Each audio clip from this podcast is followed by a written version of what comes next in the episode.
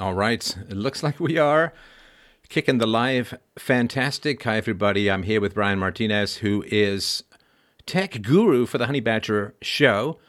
And we right. have uh, contacted one of the Honey Badgers see if she's available here tonight. But we're going to talk about masculinity in the age of chaos and riots and looting with reference to George Floyd, Officer Dorn, you name it. Uh, Brian, thanks so much for taking the time today. Oh no, thank you for having me. It's it's an honor, really. Uh, the the work that you've been doing on your show is, uh, I think it's just absolutely crucial, especially with what's going on now. And this discussion about masculinity is something that I've been trying to have, and I try to have with my audience as often as possible. Um, I do think it is, like I said, it's an absolutely crucial thing that no one wants to talk about. Well, and it's to me, it's a, it's a fantastic topic and a very, very important topic for, I mean, a wide variety of reasons. One of them, of course, is that we're seeing kind of the tip, tip, of the iceberg, right? So you see a lot of youths, a lot of black youths, some white youths, uh, not not a whole lot of East Asians, but you know, that's uh, no. not not not diverse in in the way that it's supposed to be. But here's the thing that I find is really really sad about what's being talked about. And I guess we'll sort of kick it off from here. We do want to take some questions from the audience as well. But this is what I find really, really sad, uh, Brian. You look, when I look at someone in a video, right, you, you see to me the tip of the iceberg of who they've existed as as a human being for 15, 20, 25, 30 years. I guess in George Floyd's case, it was 46 years. And what I do is I sit there and think, okay, what were the dominoes, in a sense, that had to fall in this person's life where they're out there looting, setting fire to stuff, defacing stuff, uh, hitting people, attacking people, in some cases, as we saw with Officer Dorn, murdering people in cold blood for a television set. And you have to sit there and say, okay, what steps occurred? Now, I'm not a determinist, so I know that there's free will, there's choice, and all of that. But free will operates within the limitations of a reality that has been experienced. So when I look at something like this and you see 30 seconds of someone's life and they're wailing on someone or they're grabbing someone and, and running or shooting at someone, I sit there and say, okay, that's 30 seconds. And, you know, that's obviously important. But I think about all the things that had to happen for them to end up in that situation. And this doesn't remove criminal responsibility, it doesn't remove personal responsibility. But I think we do have to look a little bit deeper and see what people are bringing into the frame rather than just looking at that tiny little snippet, if that makes sense. Absolutely. Uh, every uh, the, those final moments, like you were pointing out, I also look at every single decision made by the individuals involved, and also what you know what was their life like leading up to this moment uh, what was in the case of George Floyd, like what what was his home life like when he was a young man? Why did he turn to? I think he was in a gang and he had uh, he had drug abuse problems and on these things, and and I think there was alcohol maybe to excess. He clearly liked cigarettes. Um, I think that that all of these things are indeed factors. They they're they come from a place, and I think that that is essentially the main problem and by the way just for for your audience so they know uh, i'm 46 years old. I was born and raised in chicago on the west side. I still live there and i've been around uh, minorities. I'm you know i'm puerto rican. Um, you know i've been around uh, blacks and latinos my whole life and i've seen gang violence. I've seen neighborhoods go to absolute pits of drug drug addiction drug dealing gang violence prostitution etc and i could see like the I can kind of see it. I guess you could say uh, people like George Floyd around me all the time. They just haven't gotten to that point yet. And so I'm with you on that. I agree that uh, you know th- these things don't come from nowhere. They're they don't necessarily define a person's very core, but there is a story that we have to get to, and this is the problem because we can't be honest about these things. So one of the, um, I guess, important pieces of information that I have with regards to uh, George Floyd is he has um, a, a, bunch of kids, right, and a bunch of yeah. different baby mamas, to to use the colloquial phrase. So he has a son named Quincy Mason Floyd, and he has a, a, a daughter named Connie Mason Floyd. Uh, quick, quick question, Brian. How long do you think it had been when he died. How long do you think it had been since George Floyd had seen these two children? Oh, I was thinking about that because I did. I, I noticed that uh, one of his baby mamas, I think, she started like a GoFundMe like the day after or something, like very shortly after this happened. And I thought to myself, even though she had a photo of him holding this baby, I wondered how involved in that baby's life yeah, he actually do you have anything more recent? Would be the first question that I would ask. And yeah. this is not look. This is not to bag on the guy. He's dead, and I don't want this to you know. It is not a a, um, a George Floyd bashing section, but I mm-hmm. do want to sort of point out that this opens up a discussion about masculinity, not just in the Absolutely. black community, but but all over, right? So his son and his daughter, at least his eldest son and his daughter, had been estranged. Now, the way it's described, Brian, is they say they these two, the young boy and the young girl, not young anymore, I suppose, they had been estranged from their father for 15 years. Now, that is a very strange way of putting it when you think about it, right? Yeah. How can children be estranged from their father? that's that's not how it works. You know, kids just no. aren't like talk to the hand. I don't want to have anything to do. Like they're five years old. I'm estranged from you. That's not how it works. What it means is that George Floyd had abandoned his eldest son and eldest daughter for 15 years. And this young man, this young woman, Quincy and Connie, did not even recognize their father on the news. Mm-hmm. How absolutely heartbreaking is that? On just yeah. about every conceivable level. I mean, my father died recently, and we were, I guess you could say, estranged, although it was a little bit different because uh, he divorced uh, my mother and, and, for a variety of reasons, ended up moving to Africa.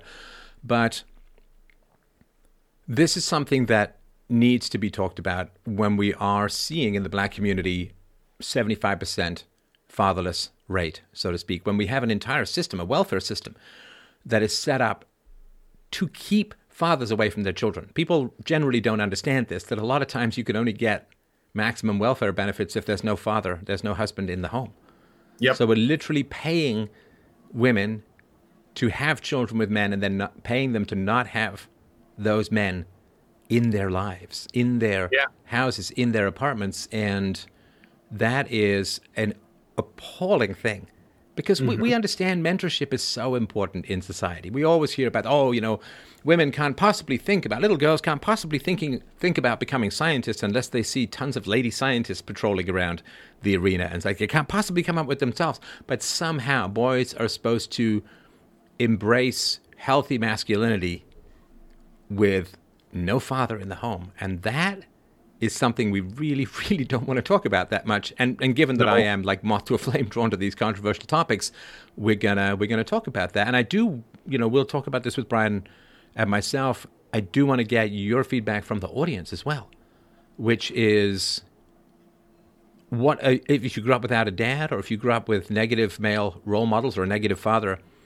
How do you think it affected you? How do you think it affected you? What was the impact for me. I mean, it was pretty clear how it affected me, in mm-hmm. that mm-hmm. uh, uh, I ended up thinking that masculinity was not provision and protection. That's what healthy masculinity is about: providing for your family and protecting them. For me, it was much more shallow and much more peacockish in a sense, in that it's like, well, yeah. it's about how many women you can date and how much money you can accumulate and how much status you can achieve and the kind of car you drive and like all of that shallow, excuse my phrase, bullshit is what rushes in in the absence of healthy male role models. You end up being basically played by a playboy and marketers to the point where you're a highly yeah. profitable um, serial dater for a sort of late capitalist economy. So I do want to get your thoughts, your feedback, but what are your thoughts on all of this, Brian?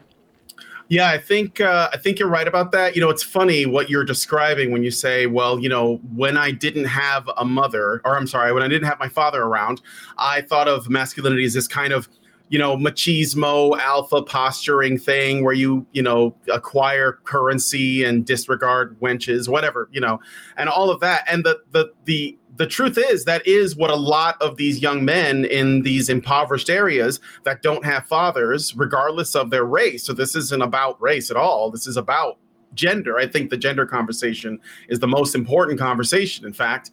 Um, they are going in with this this image of masculinity that they're getting from uh, you know, from their media, from the these large corporations, these weird distortions, and they don't just get it from there; they also get it from their mothers and the women in their communities that also did not know what positive masculinity is. Like these things obviously don't happen in a vacuum. And the irony of it is, feminists are the ones that feminist policies created the situation, but they're also identifying the product of their own creation and calling it toxic masculinity, which is this this bullshit term that basically represents anything that men do because it really doesn't identify specific things, but it mostly points at the stuff that is, that anything that's truly negative they're essentially fingering, uh, no pun intended, at um, the the negative aspects that uh, behaviors that men engage in, which are actually a product of the single mother problem. And it's in fact a lot of what you see, like when these men, uh, these young men, they form gangs because they're trying to get a sense of family. They want a sense of belonging. They want a purpose in their life. Their mothers, they are often really violent. They're tyrannical in the home. You know, they're not. They're working long hours if they have jobs. Again, I'm not. I'm not attacking single moms.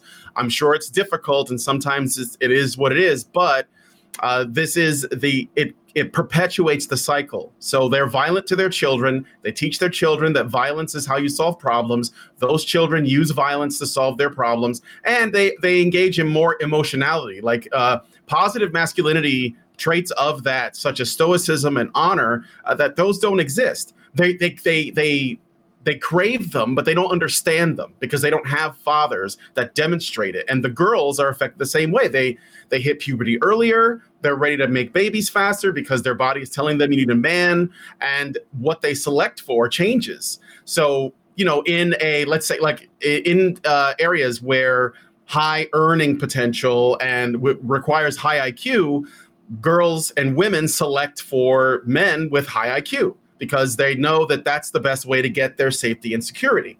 But in areas where they, you know, this is all done uh, by force, where it, it, being smart in the black community is is not regarded as having much value. Oh, in come fact, on. It's worse than that, isn't it? A lot of times. Mean, you're acting white and you're too good for us, and they're trying to pull people down a lot of times. Yeah, exactly. And that comes from the women there, too. So, this is what I'm saying. It's reinforced by the women there. They don't select men for. Uh, you know their earning potential, their education, their high IQ. They select them for their ability to essentially use force to get what they want. And so, and I think that that again because I, I, you know, I, women are not in a vacuum in this situation. Their selection is changed because their mothers selected for the same traits. This is why you have a very small number of men that tend to be the most, the biggest, and the strongest, and the most, I guess, uh, uh, most willing to engage in violence. Which is probably why George Floyd had so many baby mamas because he's a really big guy and intimidating, and you know, like nobody's going to get in his way. He can take what he wants from them. And so women were like, "Oh, I want to reproduce with that guy." and they in turn teach that to their children. So it's like this cycle that is actually ter- it's bringing the, the black community down, and they are the canary in the coal mine here. So this isn't unique to them. Um, this is something that we're seeing there first, but it will affect everybody if this cycle is allowed to continue. Well, I uh, I think it's fairly safe to say, Brian, it's affecting everybody right now. certainly even is. us for having this discussion. now, because look, the funny thing is about men and women, it is fundamentally anti rational for men to blame women and for women to blame men because after 4 billion years of evolution, we are exactly as our ancestors have picked. In other words, why do men have 40% more upper body strength than women? Because women chose men who were stronger. And why is it that women have higher voices and retain this, neoteny. Neoteny is the retention of childlike characteristics into adulthood, right? They're smaller, they're weaker, they have higher pitched voices, they don't grow facial hair. So why is it that, and you, you sort of see the extremes of these baby faced anime characters, which are just, uh, I think Barenaked Ladies have a uh, song lyric about how creepy that is, right?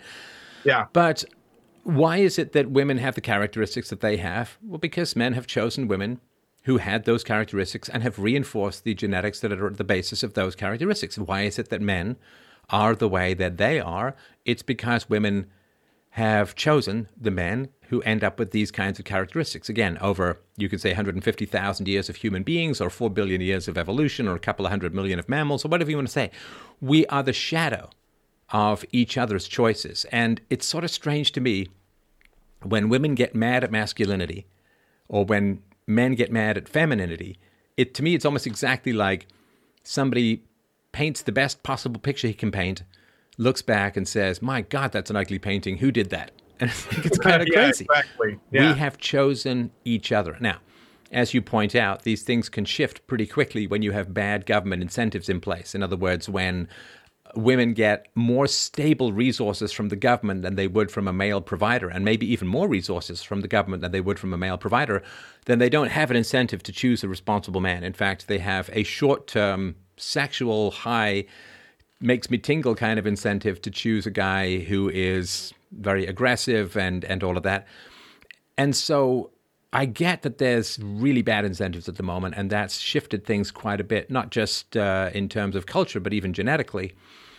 I mean, it's very, very easy to shift generations to or from violence based upon incentives. There was a Russian researcher a couple decades ago. He put forward this uh, experiment. He said, okay, so foxes are kind of like in the middle of aggression between dogs and, and wolves, right? So he said, I wonder how long it would take for me to breed really aggressive foxes or really docile foxes. So, of course, what he did was he took the most aggressive foxes and bred them with each other, and he took the most passive and docile foxes and bred them with each other.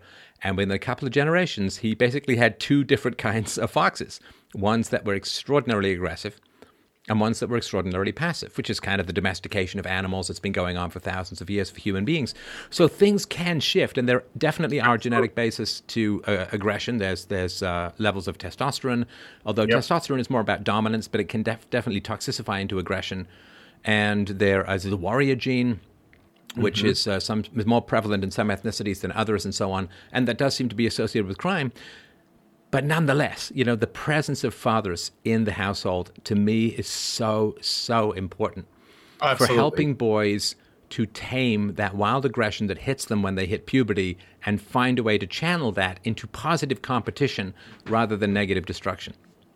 Absolutely, yeah. And then, uh, in addition, I was going to say that uh, to to your comment about how fast these things can shift, I'm reminded of how well the Black community was doing before the introduction of the welfare state as a means to support. They were building their own businesses they had their own economy and you know they were and i think they were probably and i couldn't say you know this for certain because I, I don't have a time machine i'm not sure if there's records of this but i would bet that they were probably um, they had much lower rates of crime. They were probably a lot um, more uh, agreeable with each other, willing to cooperate. Like this now in the hood, as I like to call it, it's where I live. Um, there isn't a lot of corpor- cooperation amongst young men that are that are fatherless. It's mostly about domination and competition, and there is a lot of um, you know uh, misused energy. I would guess that the introduction of the welfare state and uh, abortion, probably to to a, a large extent as well, has shifted the black community a lot. And another thing that's worth pointing out, this is important as well, since women don't have to select carefully because they can just pick the men that are the most aggressive and there is no uh, in fact they're in, incentivized not to commit to that man and instead just make as many children as possible so they maximize their benefits um, there is accidental inbreeding that happens in the black community because there are so many children who grow up in single mother homes that hmm. don't know who their father is. And so when they hit puberty and they start sort of like becoming sexually active and a lot of these people they don't leave the community, right? Because they're kind of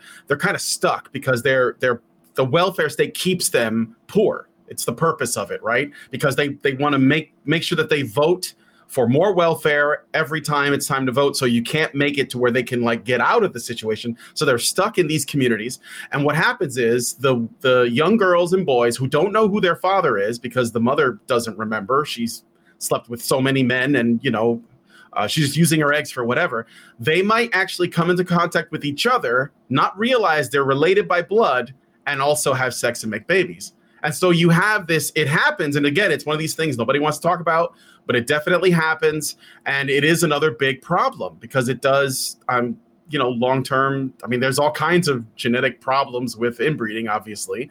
Uh, so yeah, that's a that's another issue. And I just wanted to point out because whenever you talk about breeding and its effects, uh, people I don't necessarily respect them intellectually, but they'll jump straight to the E word, eugenics. And of course, eugenics is a government program. I'm a no government guy. I despise eugenics as a government program.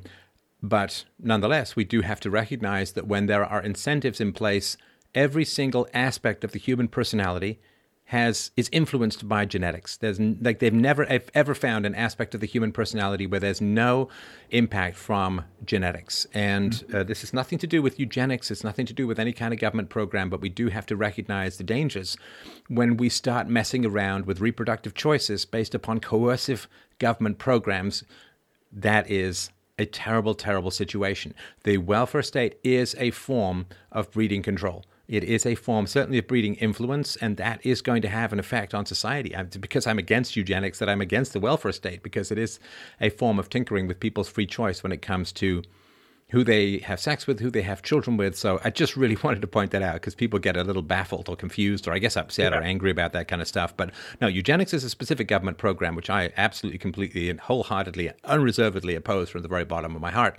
But we do need to talk about these kinds of effects because we really do want to solve these problems. You know, I want the all communities, the black community to do well. I want them to have uh, better, like the family togetherness was almost 400% higher back in the 1950s. And who's going to say that racism was somehow less in the 1950s, right? So black uh, illegitimacy was below 20% in the 1950s. Now it's uh, cruising up to 80%. So we do need to have these discussions. I'm sorry if it makes people upset. Um, if if talking about facts, reason, and evidence makes you upset, uh, there is an entire catalog of cat videos to entertain you, uh, rather yeah. than have you muck up an intelligent discussion about actually solving problems. Yeah, absolutely. And and I want to make a, a, word about the police in the black community as well. And this is this this is like getting close to I think one of the most important parts of this conversation. Um, so when there are no fathers in the home, and everything is single motherhood, and you know these grown uh, grown men that are either, as you say, abandoning children or they're kept from their children because again, these these women are not at all incentivized to keep their fathers around. So they usually just disregard them um, and or they just pick them for purely sexual reasons and not really because they're somebody who's going to stick around so they're rewarding bad behavior um, themselves, right? Just like they, the, the, like the state is rewarding bad behavior by giving them uh, the the welfare state and ho- and housing and everything else. By the way, most of which is paid for by men. So when it because men pay the the the overwhelming majority of taxes that goes into the welfare state, and women benefit overwhelmingly. Um, so uh, the police so the way that the the what one of the things that's interesting about the police in the black community is they are used as a kind of um, replacement for the father hmm. as a babysitter in a lot of ways, and not only because they they have to essentially police neighborhoods that are that have a, a, lot of young men. Usually, the young men are the ones they come in contact with.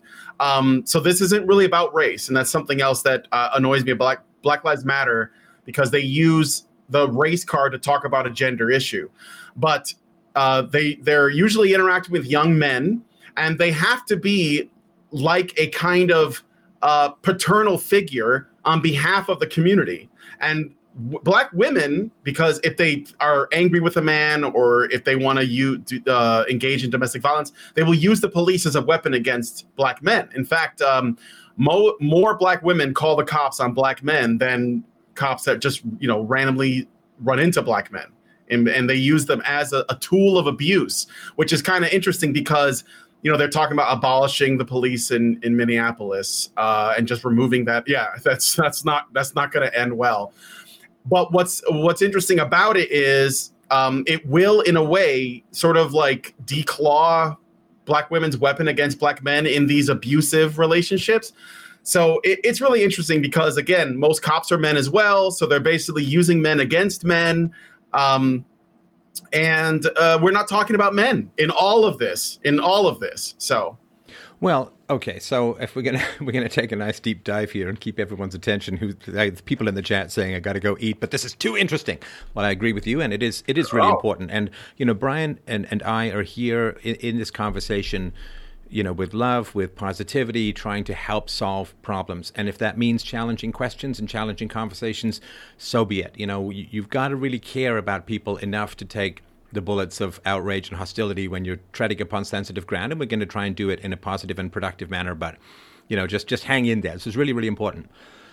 So, one of the statistics that I've talked about over the years, which is absolutely unremarked upon, and it comes out of a, a study run by by blacks, in fact, which is that depending on when you've asked, somewhere between forty and sixty percent of black women report being sexually assaulted by black men before they even turn 18, right? That the, the little girls, right? So the prevalence of childhood sexual assault in the black community, and it happens in other communities. Of course, we've heard about it in Catholic churches, uh, which is a relatively mm-hmm. small issue compared to the sexual assaults yeah. that go on in government schools, the sexual assaults that go on in certain sects within Judaism, the sexual assaults um, that occur in in. Uh, let me just finish up here. The sexual assaults that occur within uh, certain Islamic communities, particularly thinking of Afghanistan and so on. So, sexual assault of children is a pretty huge worldwide issue, and we're talking between 40 and 60 percent of black girls have reported this, that is going to create such a fractious relationship between the sexes, right? If if so yes. many of these girls are growing up, and listen, if it doesn't happen to you, maybe it happens to your sister, or maybe it happens to your best friend, or maybe it happens to the kid three rows over in the school, and you hear about it. This preying upon the children you know, hey, you know, let, we, let's absolutely let's have a conversation about racism, but we also got to bring this kind of stuff in because no amount of screaming racism at white people or or you Puerto Rican people, no amount of screaming racism is going to protect those little girls. And and part of me thinks, okay, well maybe the whole scream of racism is kind of cover up this basic fact that there do seem to be a lot of predators in this community and boy, you know, that that would seem to be a kind of important thing to talk about like the fact that say East Asians have higher incomes than blacks is something we should definitely talk about and we should definitely discuss. But I'm pretty sure if a black girl is being sexually assaulted by a black man, she's not sitting there saying, Yeah, but my real problem is East Asian average income. You know, she, her real problem is right there, right on top of her. And that's something that we really need to discuss. Like, I really can't get into this topic too much because of how much my heart breaks for these little girls, these black girls who, who are being preyed upon in, in this manner. And it's not even something we can talk about in general because it's not profitable. You can't get money from it. You can't get George Soros money to found BLM. You know, the Marxists uh, are not keen to get behind you on this. Only those of us who recognize that the more children are harmed, the more they will grow up to harm society and are really trying to break the cycle of violence, well, we're singled out for uh, you know this kind of opprobrium, but uh, it's it's worth taking those bullets, so to speak, uh, because if we can't help the kids, we can't help anyone. Absolutely, and I the only thing I wanted to add to that is that there's also there is a really big problem with young uh, underage boys being sexually assaulted in Black communities as well. Uh, they don't talk about it as much because again, there's stigma around um, men recognize when they have been uh, abused, recognizing their own suffering, their own, uh, let's say, victim status when it's applicable. And there's also a really, really big problem with young men getting sexually assaulted in juvenile facilities. So juvenile yes, hall, often by that's female a, staff members as often, well. Yep, that's right. Uh, so, and and what does this do? And I think that you're right about that. There is a big problem with, uh, se- like sexual assault cases in general in the black community and i think a lot of it is people who have been damaged that this is what they know they damage other people and it's like i just want to figure out how to break the cycle but you can't even start to do that unless you talk honestly uh, about the problem so um go ahead go ahead go. I just I wanted to pivot, but if you wanted to add no, on, no, p- pivot away. We'll, we've got right. we've got a pretty wide acre to plow here, so yeah, whatever you want to do is, is a, fine with me. This is a big yeah, this is a big topic. Um,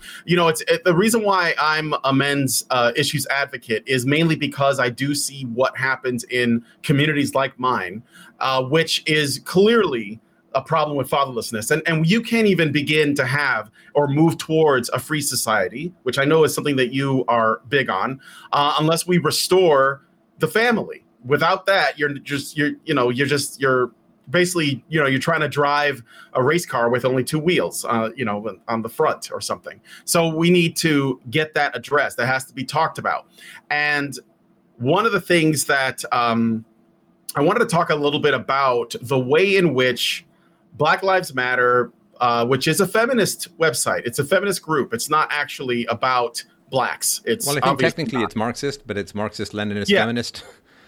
Yeah.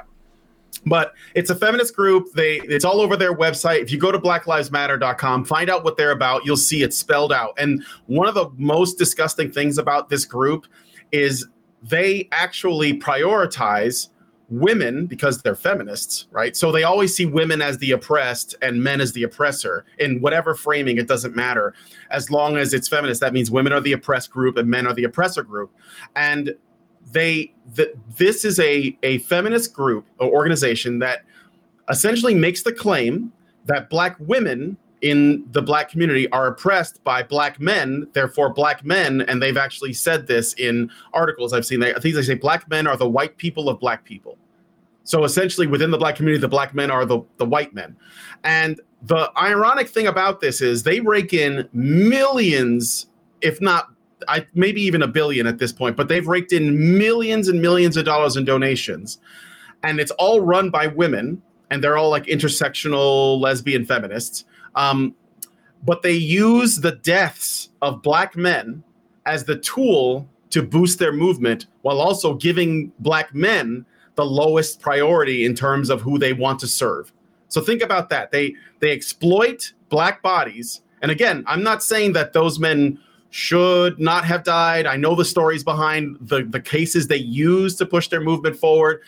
That there's clearly the issues that are not going to be addressed by them, but it's like it's sort of like an extra sting on top. It's like it's like a lemon juice on the wound to say, oh, and on top of all of these lies surrounding these stories that we've used to validate our movement, Black Lives Matter, it's actually black women that are the biggest victims and they're, they're and then and black men are the oppressor so we need to overthrow them. And they actually talk about the family being dismantled and taken apart and uh, all of the ways in which essentially it's all anti-male but it uses men's deaths to promote itself.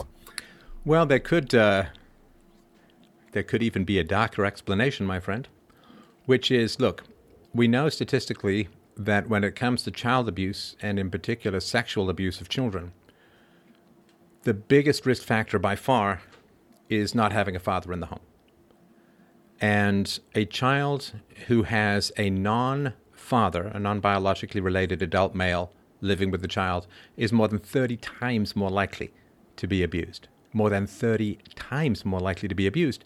So it's just a hypothesis. I don't have any proof. There's certainly data to, to back it up, but it's not ironclad. But I sometimes wonder if all of the people who are most focused on removing fathers from the household who are most focused on destroying the family structure and keeping fathers at bay might not have something to do with a particular predilection sexually because uh, it's a great way to open the gateway to get at the victims that you may be hungering for. And every time i see i'm just it's just i'm just spitballing here but every time i see we got to destroy the family what i really hear is i want to get at the children yeah, right.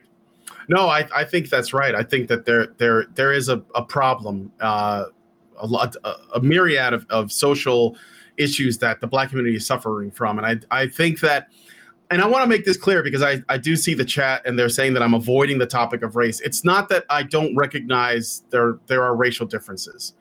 It's that I think the gender conversation is the more crucial one if we want to help communities like the black community because the relationship between men and women is the most important relationship the, the, the groups that need each other the most right are men and women. We were meant to be cooperative. And when we look at the product of the black community i'm not saying that everyone will end the same because you know we are genetically different obviously but we have to acknowledge that most of what is occurring is due to the divide, the ravine between men and women. Uh, well, essentially, what we have done is we have given women too much love, which we have called respect, and we have given men too much respect and no love. So essentially, everything that a man wait, wait, does. I think I get the first one, which is if, if you overpraise women, praise is like a drug for women. Like men are susceptible to status, women are susceptible to to praise. So I think I get the first one. Like you talk about how empowered women are, they kind of detach like helium balloons from reality and then just bump around and get exploited. It's a terrible way to cripple women's sense of self protection. Yeah. But tell me about this men have been, you know, Well, as as a man, I don't feel that I've been drowning in respect from the culture as a whole over my life. But maybe I, I'm sorry, I'm missing something.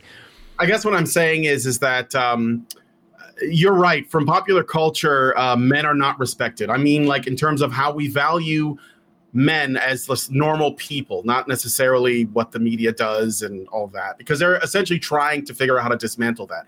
But a man's worth comes from his ability to produce and be of use to people, be of utility, and that's what men want. This is actually the reason why we have a lot It's of not a these bug; young it's a feature.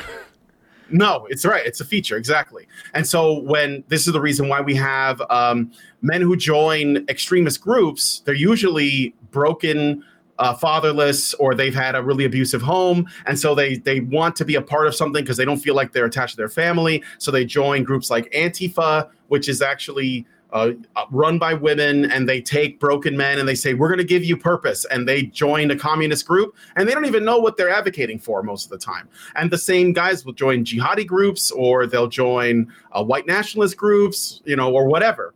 And and it's because men ultimately do not want to be a burden on society. They want to be of service. They find that they don't have value intrinsically. At least that's where uh, they kind of find themselves now. And women have an excess of in, intrinsic value. We tell them that they're perfect just the way they are and they don't need to do anything else. And, and they actually end up unhappy for this in the long run because they find that they haven't actually done anything, but they're being told that they're perfect. And so we have a problem where we, I guess I'll, I'll rephrase what I'm saying. The problem is, is that we love women too much and we love men too little. And then the, on the flip side, we don't respect women because I know that women they go around demanding respect, and a lot of white knights online will say respect women, but I don't think that's how you pronounce it. If I respect women, or, or is it something the way it's spelled? Anyway, go on. It's women, yeah. Uh, respect women. But when they say that, they don't know what that means because respect is earned. And uh, a person who has actually earned someone else's respect, you know you've done it because you feel a sense of accomplishment. So this is what this is where I think the word you've you've heard this word. It makes me cringe whenever I hear it. Empowered. Do you know? Do you know? You know what I mean? what does empowered mean? Well, what it means is someone outside of yourself is telling you that you have value, and so their um, empowerment is something that I think it's it's given to people, and and when you accept that, like, oh, I feel so empowered because someone else did something. Well, that's empty. It's nothing. Like, what have you done? And I think that this is what one of the problems it, it factors into the issue between men and women. There's this big gap. It's the we call it the empathy gap. Well, of course, whenever you run around saying to people, we want to empower you, people don't get that the subtle message there is that you're disempowered to begin with. And that's not a good message. Like everything is the flip side of that. You know, we're going to respect you. Well, are you saying I'm not respected now? We're going to empower you. Wait, are you saying I'm not empowered now? Like it's it's all got a flip side. They're just trying to reach out their feelers and see if they can get you addicted to their drug of approval. Now, with regards to things like BLM, things like Antifa, and and these general these hard leftist organizations. So I think it's impossible to understand them without recognizing, Brian, that the money is going to run out and it's going to run out kind of soon. Like the level of debt accumulation, the instability of the US economy. I know Trump's talking about, I've built this great economy. It's like, yeah, I can build a house of cards too, but as soon as someone opens the door, they're all face down on the floor again, right? So the economy is extremely unstable. The debt levels are absolutely catastrophic. Unfunded liabilities in America are 10 times the GDP. I mean, this, this, the stuff that the government has promised to pay for it doesn't have any money to pay for it. So here's the problem. So the women, the single moms, or the women as a whole who have, we know the general pattern, like you're some Instagram thought in your late teens, and then you sleep around in your 20s, and then you get bitter in your 30s, and then you become a feminist in your 40s, and you've, you've squandered the, the great glory and gift of femininity, which is youthful sexual appeal and physical beauty and fertility and so on, because that's, know, it's the only reason that men give resources to women is for sexual access, and the only reason we desperately want sexual access is we program for that so that we can have children, right? And so once women go past the fertility window, when it's too late to solve their issues, then suddenly they, the hindsight kicks in, but they can't accept responsibility. And they're also really, really angry at the people who lied to them and told them that they were going to be special snowflakes until the day they die. And then they hit 40, and it's like nobody gives them the time of day. And they you know maybe a couple of uh, a couple of teenage kids will will mount them up like uh, you know used bicycles for practice but nobody's going to commit to them because they can't provide any kids anymore and a man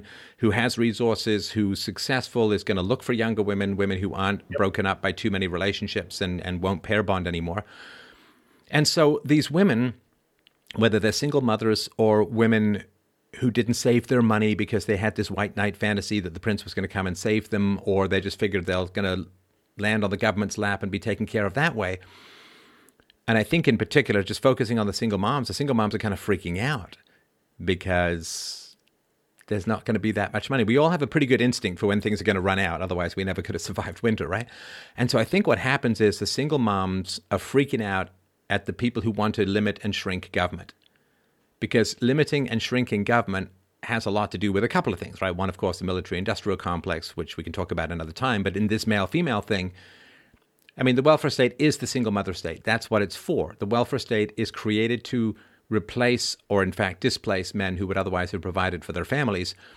And once a woman has a couple of kids, it's, you know, I mean, what, what decent, healthy, successful man is going to want to sit there and, and pour his resources into raising another man's children. I mean, Joe Rogan accepted, perhaps. But so I think that a lot of this has to do with the moms freaking out. And I don't think it's a conscious thing, but I think moms are freaking out. And they gotta send their cucked and broken sons out into the street to make sure the resource conveyor belt still keeps flowing to mommy. And that means pushing back against Republicans. It means pushing back against conservatives. It means pushing back against anti socialists or anti communists. I, I'm going to go out on a limb and say that if you like my show, you're probably in that, in that category to some degree. Absolutely. And so a, a lot of it has to do with I think that these Antifa groups and a lot of the BLM, the, the, the, the Marxist groups, they are they're out there and they don't even know it. I think that they're out there on the uh, desperate, greedy mom's apron strings, making sure that the government cheddar keeps flowing to the broken households. And, you know, we all know how women operate if they're dysfunctional. Like, they can't go beat up a guy, but they can sure get, get some guy to beat up the other guy, right? They, oh, he grabbed me, he touched me, he's mean to me. And, hey, what are you? So, this manipulation that goes on is, is pretty common and uh, pretty pretty well understood. And I think as the government's beginning to run out of money, you can see this escalation against small government people really, really gearing up. And I think it has a lot to do with got to keep got to keep mommy in, in the government paycheck. I think that's right. And also, I think the young men that do this, that join these far left organizations, um, again, I, you know, the, a lot of the people who lead these groups are women. Uh, Antifa leaders are often women. Black Lives Matter organized by women. So there is, and the and the men who joined them, I think there is some kind of weird sort of Oedipal thing going on where they're they're trying to please their mother through other women, and this sort of like you know is how some of the relationships that happen these days don't work out because there is this sort of codependency, a desire to please mom, especially if she was really abusive to them. And I know that you've taken tons and tons of calls from people who have you know they're directionless they're struggling they're suffering and they haven't it's because they haven't addressed the sort of deep-seated uh, their family history. And i'm and sorry I, but sorry to interrupt but you no. you can't you can't help your mother when there's the welfare state. This is the i don't mind unpacking my heart from a sort of personal standpoint because you know maybe it helps people understand one of the reasons why i'm so passionate. It doesn't affect i think the quality of my arguments but look my mother went crazy and I think that there was a time when strong intervention could really have helped her. And it wasn't a huge window, but I really genuinely believe that strong intervention could have helped her. But here's the problem, man. So I was giving her money and, you know, supporting her and all of that. And because of that, I had some sway. Like I could say, listen, man, you, you, mom, you need to get some help. You need to get some therapy. You need to avert this Indiana Jones giant ball of disaster that's coming down the pipe for you mentally, right? But here's the problem. So she just detached from me and went on welfare. And Wow. then when she did that, I lost any authority with her. I lost any control I could possibly have with her because I could. I, she didn't need me anymore. Right. And and when you understand that, you know, I, I tweeted this, so I hope it's not a total shock to people, but the the welfare state ate my mother, like destroyed my mother, or at least prevented her from taking the steps that might have prevented that destruction. And she ended up institutionalized, and, and now she's been on welfare for decade after decade after decade. And there's nothing that I can do. I can sit there and lecture her till I'm blue in the face, but she just doesn't matter. She she gets from now. If I was paying her bills, I could say, look, I'm happy to pay your bills, but you gotta you got to stop smoking. You got to eat well. You got to get some exercise. You maybe, you know, I'll pay for a therapist, someone who can help you deal with some of these uh, demons that have got you by the, by the neck, right? But I lost complete influence. I don't want to say authority or control because that sounds kind of dictatorial. But man, Brian, I, I just lost any influence over my mother. The government paid all her bills, and the government didn't give a rat's ass about her, about whether she was sane or not, or, or how she was doing. And they didn't stop by with Bundt cakes to try and talk some reason into her.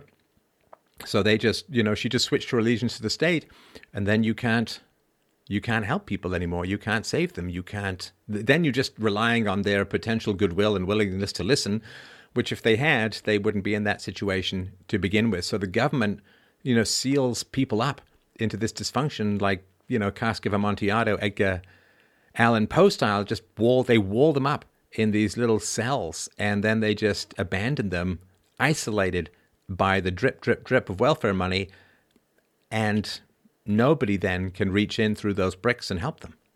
Yeah, yeah. It's like, um, well, it, it's like having a, a the, the devouring mother, as they call it, right? Mm. It, it devours them. Um, yeah, I, I can understand that failure to be able to bargain. I've, uh, you know, because you you can't even form, I guess, like a meaningful bond to say, okay, we're to help each other get out of this situation. I'm to help you, and but you know what I ask in return is that you take care, better care of yourself because I I want you to live longer, and you know, but but that uh, maybe the I don't know, maybe I don't want to speak for your mom, but maybe the um the need to take personal responsibility is the the hardest thing because uh, it is Well, it for is, your yeah. health, right? No, yeah. it's it's kind of like if if you have some immature kid, and we're all immature kids, I guess, at some point, right? And you know, you go to work, and the boss says, "Hey, man, I need you to do X, Y, and Z, and Z, and you need the money." Right? Like I got my first job when I was 10. I was self sufficient since I was 15 financially. I had three jobs at one point in high school. Like, and I didn't want to go clean offices. You know, I didn't want to go work in a hardware store. I didn't want to be a waiter. But you, you need the money. And so what you do is you submit to a kind of discipline that you don't want. But because you need the money, you got to pay the bills. You're willing to do it, right? And and so it's that kind of authority that I'm talking about, which is okay, I'll show up to work on time. Okay, I'll be nice. Okay, I won't yell at the boss or the customers. And and and that all served me really well in the long run. Like it really really helped me out in the long run. But if you're just starting that process, you're just starting to get your first job, and let's say you get a surprise inheritance of $5 million, well, you're going to quit the job. You're going to go be hedonistic. You're going to go because you don't have the common sense to do this. I mean, this actually happened, believe it, it wasn't $5 million, but it actually happened to a friend of mine who came into a bunch of money, and it was really, really bad for him. And if you understand that the welfare state is like winning the lottery, because for most of human history, you know, those who did not toil, uh, who were over the age of five, generally didn't eat. And the mm-hmm. amount of money that you get from the welfare state is more money than the king of England would have gotten in the 18th century, and more more access to resources. You have more um, greater technology, greater healthcare. Like it's totally winning the lottery throughout most of human history, and expecting people to be coachable by their bosses when they've just won the lottery, if, if you want to sort of frame it that way, is I mean it's, it's irrational. And and of course everybody wants to win the lottery, but for most people it's a complete disaster. Yes, uh, that absolutely right. Again, I, I was just going to say that um, when you know, it's just like Thomas Sowell said. You know, uh, if you incentivize bad behavior, get more bad behavior. It's actually a good, a strong case against uh, reparations, right? I think there was somebody wrote up a, someone wrote up a plan to spend like thirteen trillion dollars on reparations. Right. It was like, well, why don't why stop at thirteen trillion? Why don't you make it a gazillion jillion dollars? We'll just print all of that and give it to everybody. And come on, Brian, you understand clearly that the way to solve historical the historical injustice of taking people's resources by force unjustly is to take people's for- resources by force unjustly in the present. That's how you, you, you take the innocent who had nothing to do with it and you steal from them using the power of the state because you're so against slavery, which is stealing from people using the power of the state. Now, it's just a shakedown. I mean, it's just, it's a straight up. Now, what do you think? I don't, I don't want to get all deterministic, but, you know, having sort of opened my historical kimono, do you think there was stuff in your life or, or was there particular moments or, or patterns that at least set you down this road of thinking along these lines? Well, uh, actually, I'm one of a, a, a, kind of a rare breed the men's issues community. I'm not someone who ever had a men's issue happen. Like I'm uncircumcised, which I'm very grateful for. Probably a little bit of TMI. Um, I did not have a messy divorce. Um, I did not lose access to my kids. Most of these issues have not affected me, but I have seen what's happened to friends of mine. Uh, who had gone through messy divorces and lost access to their children. And I was trying to understand essentially why why would women do this was what sort of my first thought because th- this isn't like something that uh you know you saw leading up to. It was really out of the blue. Like you meet this a friend of mine has brings home a nice girl. He introduces us to her. They date for a while. They get engaged. They get married. She seems great. And then a few years later i think he i, I one friend i remember this for sure he helped pay for her medical school. And the moment she graduated she divorced him. Bye-bye. she had he had a man waiting, and I was like, I couldn't believe that she would be capable of doing that. And then I, I just had conversations with people, and I learned about the herbivore movement in Japan, which is sort of like the they call it the grass eater movement. Is basically men that are avoiding relationships, and that kind of led me down the the rabbit hole, as it were. I learned about MGTOW, and and once I I knew what uh, the men's issues were, it became very very clear that this is the problem in the black community and in, in Latino communities to a lesser extent. Although we do tend to be more family oriented because Latinos tend to be higher, uh, more highly religious. So there's like a, you know, more, uh, I guess you could say natural order kind of thinking that comes out of that.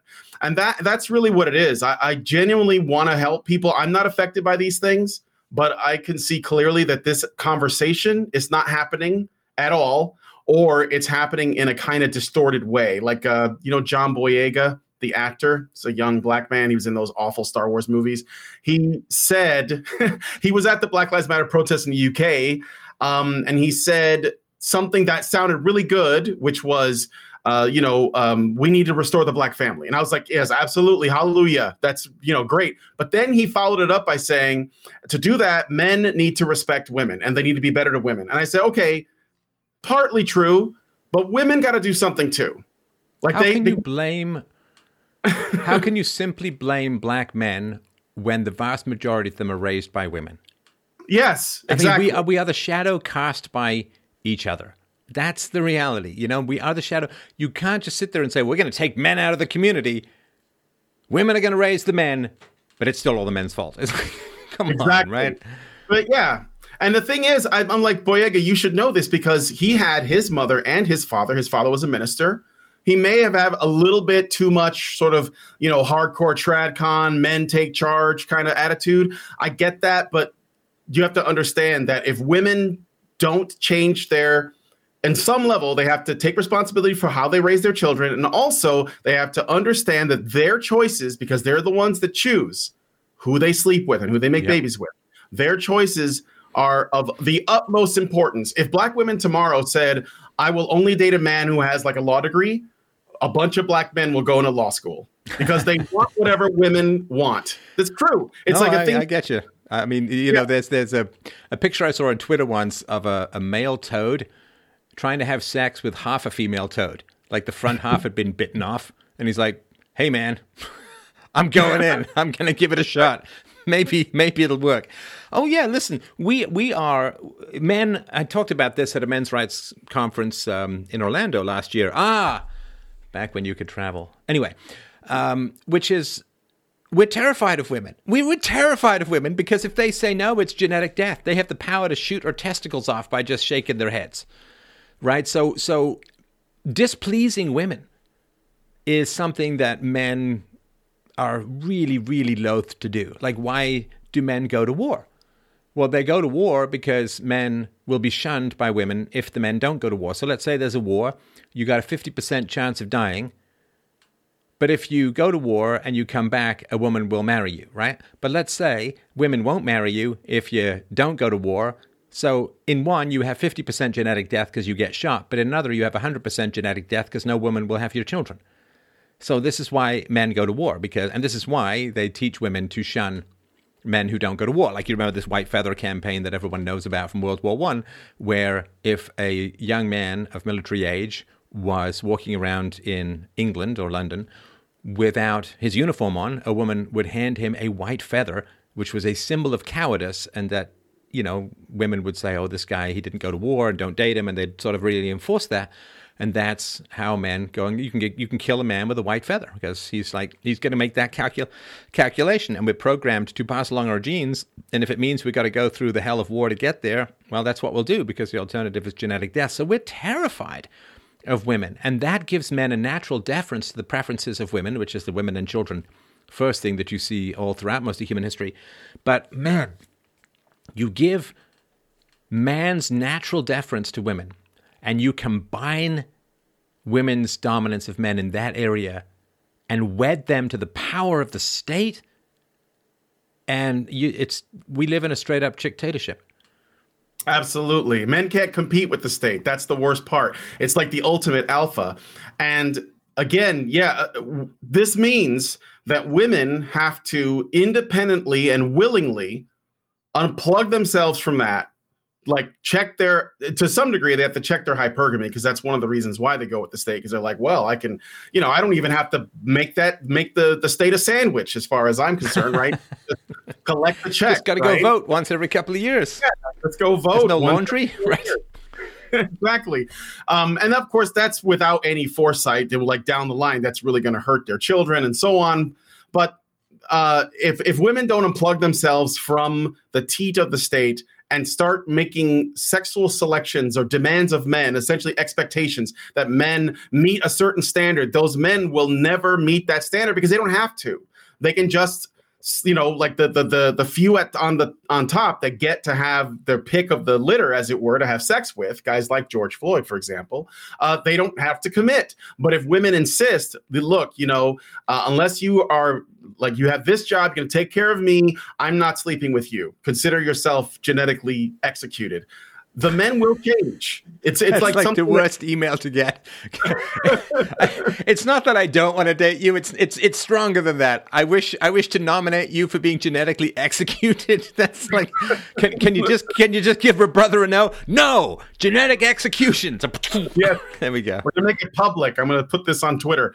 But uh, yeah, it's it's like something that I remember you saying this once years ago, and and this has always stuck with me. But I knew it was true, and that's why men move in the shadow of women's desire. Yep. Whatever women want, men are going to try to become that, and that that means, and this see this feminist narrative that men oppress women and control them. That's absolute bullshit. It's obviously the reverse of that. Men do whatever women want, and all throughout history, women have always preferred security over freedom, and men were always willing to give them that security. Well, right? hang on. So, I mean, that's that's a great quote. I just want to massage it a little bit because you know it looks a little tense, baby.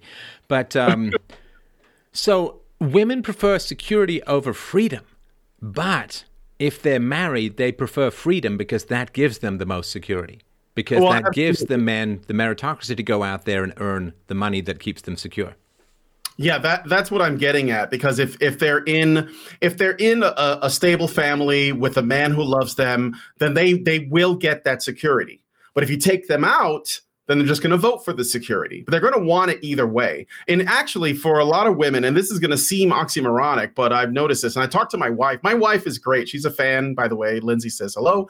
Um, and uh, she and I have lots of great conversations about the ideas of freedom and security. And she used to be a feminist when she was younger, um, and if not like an outright, you know, kind of the one of these far left uh, antagonized. She was from Canada as well, um, but she said, you know, what's interesting about women is. Uh, in in they actually view security as freedom And I know it seems backwards, but this is what is meant. Like if you ever ask a feminist, and, and I'm using them as they're they're a bit of an extreme example, but not really, because a lot of normal women will often spout feminist rhetoric, even if they don't call themselves feminists.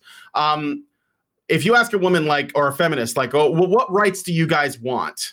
A feminist will say something like it's not a right. They'll say stuff that's not rights. They'll say oh i want the right to be able to you know walk home from my college campus without being raped. I want to be able to uh, walk down the street without guys uh, whist- wolf whistling at me you know? Or so free healthcare which is a right that's forcefully provided by others and blah blah blah. Okay. Yes or free abortions right? Endless free abortions. But they're always asking for stuff that is really the product of the opposite of freedom because it requires the state to restrict people. Like in, I think in Not- Nottinghamshire in, in the UK, they've made uh, sexism and wolf whistling illegal. And th- that means that if you, if a woman feels that you are sexually harassing her in public and there's a cop around, she can call on the cop and they're going to come and have a talk with you, um, which is really messed up. So this is, it's kind of like uh, a distortion of terms but it seems to me that if we want women to be free, and I know that they do want that, we have to they they have to start making selections of men for reasons other than where a lot of it is going you know which means that if they're in a stable family they will be secure. So they won't need to worry about voting for the state and then well, and, and know, just you know get, get get themselves insurance if something happens to the men and so on. So let like this is a topic I've been thinking about for a while. Let me just do a brain dump on you and the audience here, and hopefully it'll make some kind of sense. But I've really been mulling this over for a while. So our relationship to failure in society has gotten really, really messed up, and I think it has to do with the gender dynamic. So there was a demotivational poster. I, I used to have it as the backdrop on my work computer many, many years ago because I just found it kind of funny. But I think there's a lot of depth to it. And it's a picture of a ship that's sinking. And the caption is disaster. It could be that the sole purpose of your life is to serve as a warning to others. And that's really, really important. So the, the, the, the mechanism of failure is really, really important. So there are people who they want to get health insurance after they get sick right? That that's a law in the U.S. You can't deny someone health uh, insurance for prior conditions, pre-existing conditions, which means a lot of people they just wait till they get sick. Now, if if let's say you're a smart guy, I'm a not smart guy, and you Brian go out and you get health insurance, and I'm like, ah, nah, forget, I'm I'm healthy as a horse, right? And then you pay for a bunch of health insurance and you don't get sick, and I don't pay for a bunch of health insurance and I do get sick, right? Now, I'm really faffed, right? Because it's really expensive sometimes. Let's say it's some really expensive chronic illness and so on. I don't have disability insurance. I don't have liability insurance. I don't have health insurance. I've just really rolled the dice, right? Now, I don't know. I don't want to speak for you, Brian, but when you hear those kinds of stories, part of me is like, well, that was stupid now, wasn't it? And and and then this guy's like, but I want I want free health care. And I'm like, no.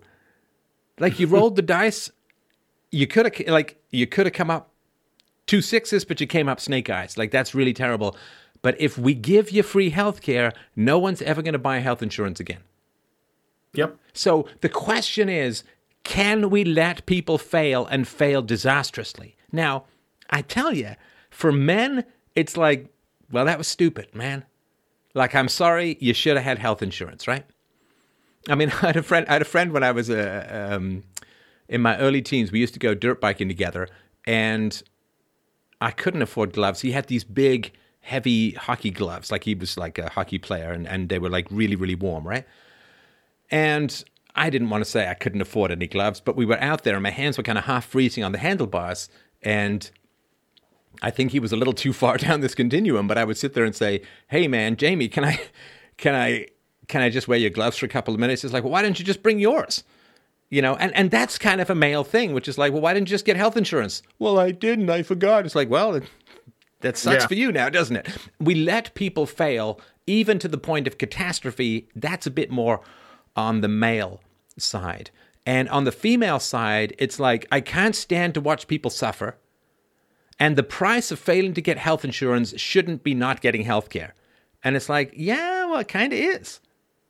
Mm-hmm. It kind of is like everybody would lo- love to win the lottery, but I, I, don't get to cry on the altar of eternity because I didn't play the lottery and therefore I didn't win the lottery. But I, I went to play the lottery. I won some money. Like it doesn't work that way. And our inability, like as women have gained more and more political power, our capacity to just let people fucking fail and fail hard. And it's like, that's why you get life insurance. That's why you get health insurance. Because we look at that and say, well, the consequences of jumping in and saving everyone from their own bad decisions is that nobody ends up making good decisions and we lose everything.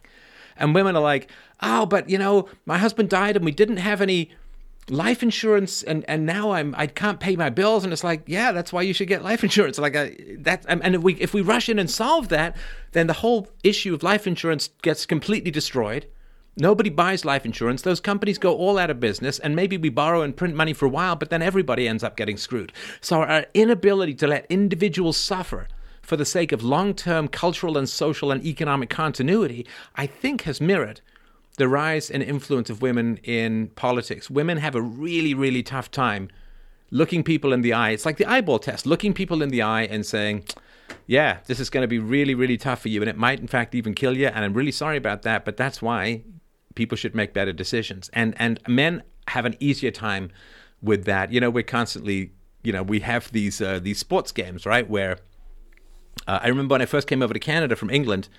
Um, I played cricket, but I hadn't played baseball. I'm actually pretty athletic, but um, it took me a little while to get the hang of, of baseball, and so I just wasn't picked. Right now, once I got better at baseball, then I was I was picked. Right, but you know, like you see all these movies where it's like the the, the kid with the glasses who's kind of nerdy and, and weak and so on. He doesn't get picked. And it's all this sad music, and Les Nessman doesn't get picked for the baseball yeah. team and all that. And women just fall like that. And, and men are like, I don't want that kid on my team. We're going to lose. I don't want to lose. you know, like, I'm sorry, kid, but hey, if you get better, I'd be happy to pick you. And if the kid's like walking away all sad and violin and crying, the women are all like, you got to pick him because he's sad. And I'm like, no, he doesn't, he's not good sorry, he's going to get picked last.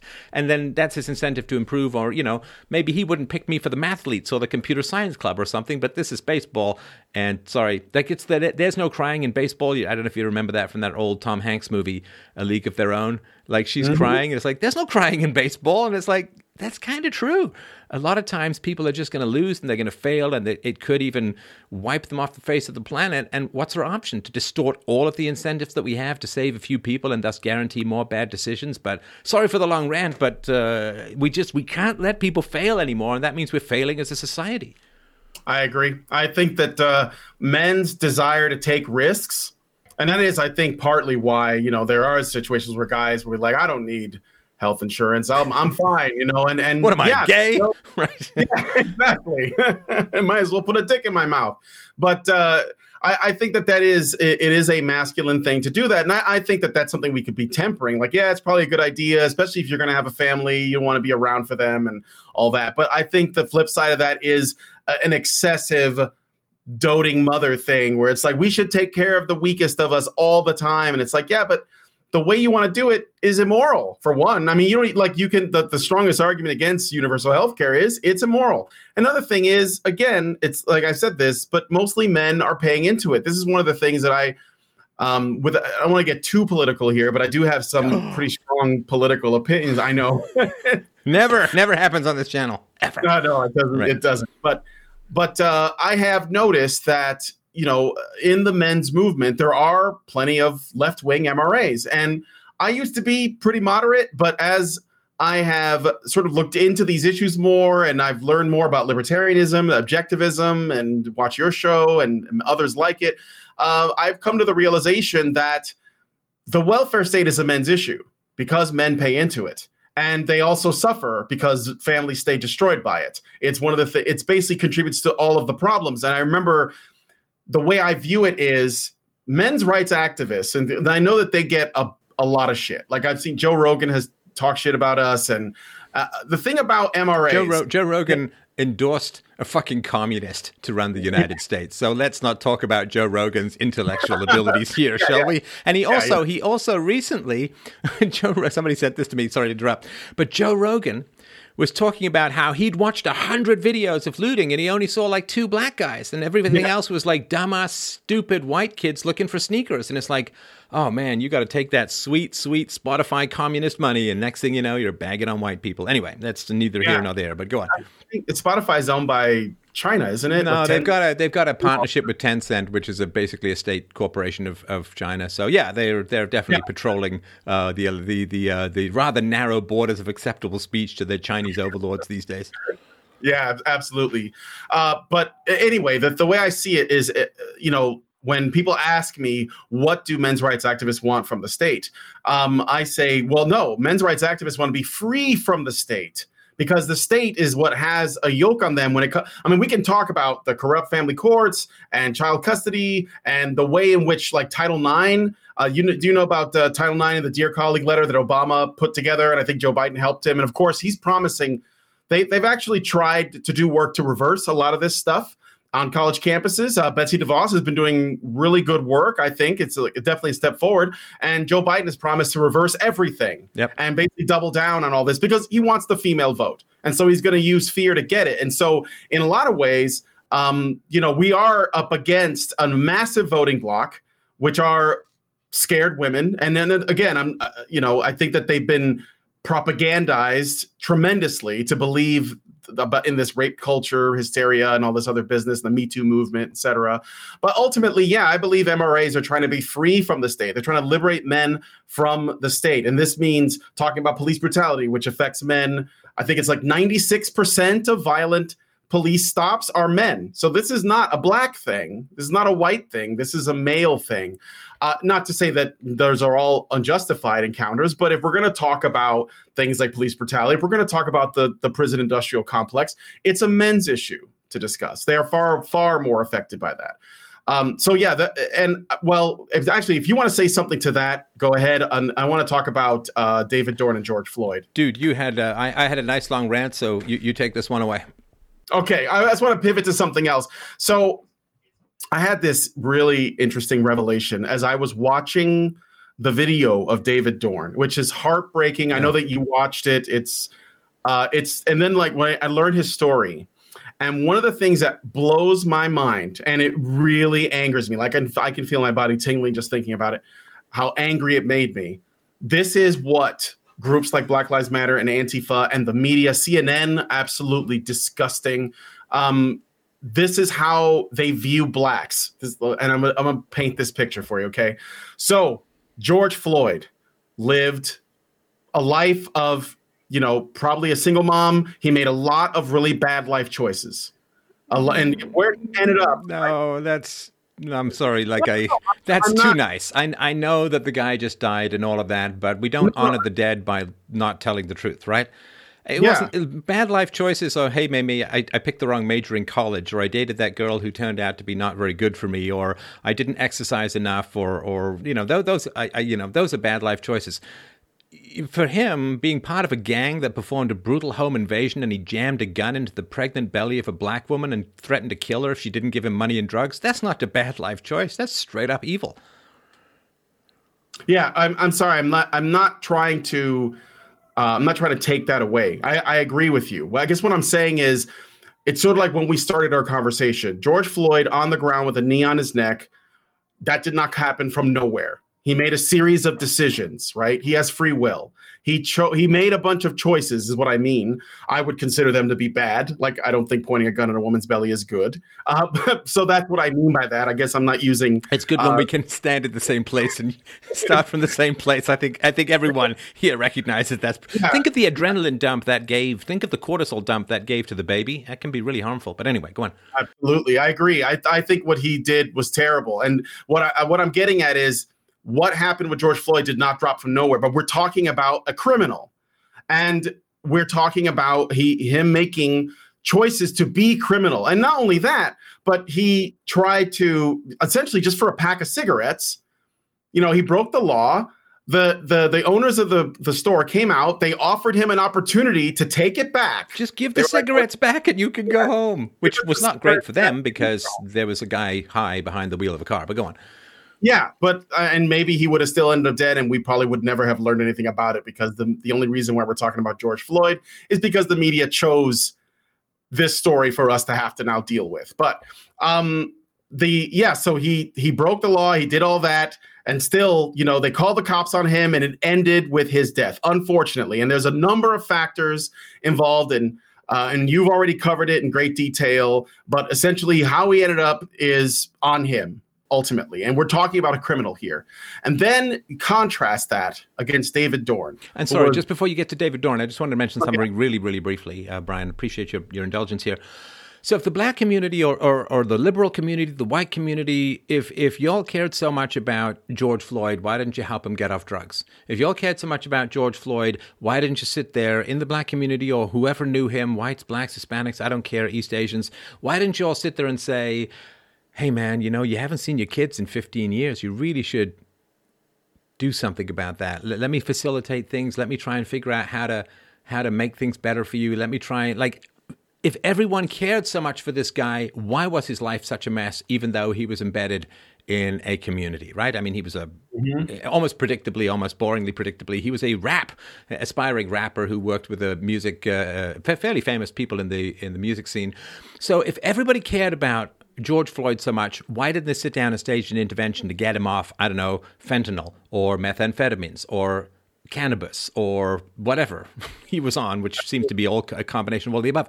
If you all cared about him so much, why was his life such a mess? Why wasn't the community around him, whatever race, sitting there saying, let's try and help this guy because his life is spiraling down? But they kind of let his life spiral down. They let him make worse and worse decisions. What happened to all of this care. Now that he's dead, suddenly everyone is like, oh, they're caring so much for this guy. It's like, well, how about some of that while people are alive? How about we do a little bit of that when it actually can do some good to prevent just this kind of disaster? But I think there's a lot of crocodile tears after the fact. Because I think a lot of people in the black community as well would be pretty terrified. Think of this black woman who had the gun pointed at her belly. She thought she was going to die. She probably couldn't sleep for a month she's got PTSD from these uh, this gang. It's four four guys I think coming into her house uh, after pretending to be uh, somebody who worked for the for the city. Um, this I really really want to remind people that if somebody you know is spiraling down into addiction and violence and criminal activity and bad things, I mean, the time to care for them is not after they're dead, but before. And if everybody's just weeping and wailing and gnashing their teeth after the guy dies and didn't lift a goddamn finger to help him when it could have made a difference, I got questions. That's all I'm saying. Yeah, I agree with that. Um, actually, it reminds me of. Have you ever seen the film Midsommar? I know that you like to watch movies. Do you know? I started watching that, and I just found it too. I watched maybe about a third of it, forty percent of it, and I don't want to give any spoilers away, but I I, I couldn't get. I just it seemed to me too unbelievable, but and also kind of anti-white. But anyway, go on.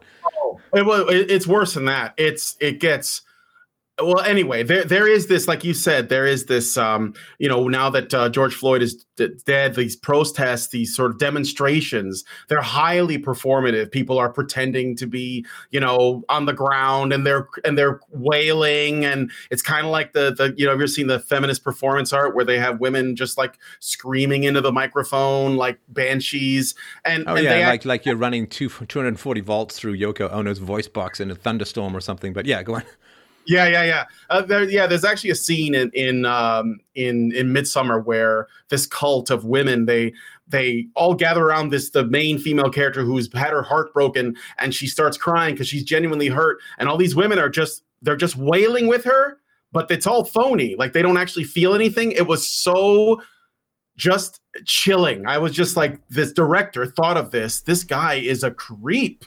Anyway um like really his mom. Yeah really so uh, uh, okay, so we've we talked about George Floyd, and I'm, yeah, I'm just sorry you uh, you wanted to get onto David Dorn. I just wanted to throw that yeah. other bit in, but go ahead. I appreciate that. Uh, so David Dorn is his life story seems to be. I'm not going to say he's an angel. Obviously, I don't know the whole story, but his life good, story. Though. It is. Yeah, it's like a mirror, good. right? He was 77 years old, 30 something years, 35 years on the years, I think it was 30, yeah, 38. Yeah. Um, you know, uh, his he got along well with his colleagues. That means he was a cop in like what the 60s. Yeah, Probably he, got, not- he first became a cop in the 60s, obviously facing quite an uphill battle and, you know, defended his community and seems to be nothing but good reviews from just about anyone that I uh, had read about and, and obviously no history with crime and uh, he was a grandfather and, and to be married for a long time. So, yeah, seems like a really great guy. Yep. And he, well, he was married, stayed married, had about five kids and like 10 grandkids. So he's essentially, he is the model man, right? I mean, he happens to be black, but he's a model man in by any stretch of the imagination. And He- he- he came out to protect a friend of his shop after he'd retired. So his friend had a. I'm sorry because I always pronounce this. People think it's P O R N shop because I get pronunciation wrong, but it's not. It's a P A W N, a porn, a porn, porn, a, a prawn shop. I think it was seafood. Oh no, wet market. But no, it hmm. was a it was a, a porn P A W N shop. And his friend, the alarm went off, and he was like, "He's the guy you go to if because he's the cop, eh, ex cop, right?" And, you know, he suited up, so to speak, and he went down to protect his friend's property. I mean, that's a stand up thing to do in a time of significant chaos, significant danger. The guy's 77 years old, and he's still standing up and, and being there for his friends and protecting his community. And, ugh, yeah. And, oh, Yeah. appalling. Anyway, go on. Sorry. Yeah, though that you you said it right. I think that he actually continued to do security after he retired because he he couldn't just stop. It was like as you know, maybe it's a man thing to be like, well, I can't just sit around the house all the time. I want to be of service to someone. So he did kind of like, you know, the kind of security where you just sit in a stool and just make sure the kids don't shoplift or what have you. But he went out there to to help a friend, not a family member, just a friend in the community and he was shot and killed over television. And and this is the darkest image because I, I, you know, to think about this, I'm looking at things from his perspective. So out of his eyes, his community is on fire. He's just been shot by someone he might. I mean, I, assuming they they live in the community, he might even know them. I don't know because I know that they bust in a bunch of like protesters, like Antifa members, were they didn't live there, but but it, you know it's a good chance that he recognized this person that he may have known them and his last moments were him bleeding out watching his whole community burn to the ground and and everything's getting trashed and there's one young man talking to him while streaming his death to Facebook live Yeah, the last thing you see is a robot eye streaming your death to the world forever. That's that's cold, man. That's really, really cold. And, uh, And- it's, it's, yeah. it's, it's, I mean, it's, it, re- it really hit me hard because, I mean, this was a stand up guy that you'd be proud to know and, and proud to call a friend and proud to have as a neighbor. And, uh, I mean, to me at least, you know, I mean, why did they shoot him? I mean, I don't think they needed to. I don't think they needed to shoot him at all, but they weren't shooting him. Uh, they were just shooting their own absent fathers. Exactly. Yep, you're absolutely right. And the and the this is the part that pissed me off the most when I think about it. So we have George Floyd and we have David Dorn. Who have they painted murals of? Who have they who have they essentially turned into a Christ-like figure? Who have they claimed, you know, we are all George Floyd? Who who have they Ooh. what a, what a horrible insult to the black community to say we are all oh my god Absolutely. That's my that's basically the thing that I took away from this when I was talking to my wife about. it. I said, so Black Lives Matter activists, the media, CNN, and so on, the academics, the intel- intelligentsia, all these assholes that don't actually live in this community, that don't know the people who live here and they don't know what goes on here. As but you know, even the rich rappers that live in their gated communities with their private security and all that, they want to tell blacks that they should relate to George Floyd instead of David Dorn. They don't even acknowledge the existence of David Dorn. I watched a CNN broadcast that went on for four hours uh, during the riots. Yeah, it was painful. Ooh. I mean, they brought out Sesame Street Muppets, and it was just cringe. But no mention of David Dorn at all because obviously he doesn't fit the narrative. But it's darker than that. He doesn't match what a black person can be. well it goes it goes against does. it goes against the whole racist narrative right and we know this from communist documents from the 1920s that they planned to sow racial division uh, in order to take down the republic that that's how they're going to destroy the free market limited government the uh, rule of law and this of course um, one of the first things that Lenin wanted to do was to disband the police Uh, this is to create more chaos, more violence, destabilize, draw in resources from elsewhere. And it's a great way to get the good people killed because the good people will stand up for others and try and stand back against the criminals and they just get mown down. Like if you want to kill off a bunch of Christians, what you do is start a war in the Middle East and all of the good Southern boy soldiers, whether they're black or white, will go out and fight in those wars. And uh, next thing you know, you've just eradicated a whole bunch of people who vote for um, Republicans. So, listen, uh, is there more that you wanted to add for David Dorn? Because we should probably wrap this up. Um, sorry if yeah. I didn't get to enough questions, but uh, it's really, really great chat. No, actually, this was really good, and I think we got through uh, most of the stuff I, I, wanted to talk about. But the other thing I wanted to add to that is because I did want to make this point. One of the things that's interesting about the death of David Dorn versus uh, the death of George Floyd, and the way that most people are treating it based on the way it's been sort of propagandized is symbolically. I was telling this to my wife too. Symbolically, the death of David Dorn is like the death of the hero, the masculine mm. hero, because that's what he was. But they're actually calling George Floyd a hero right now, which is obviously reverse. And I know that there's lots of reasons for it.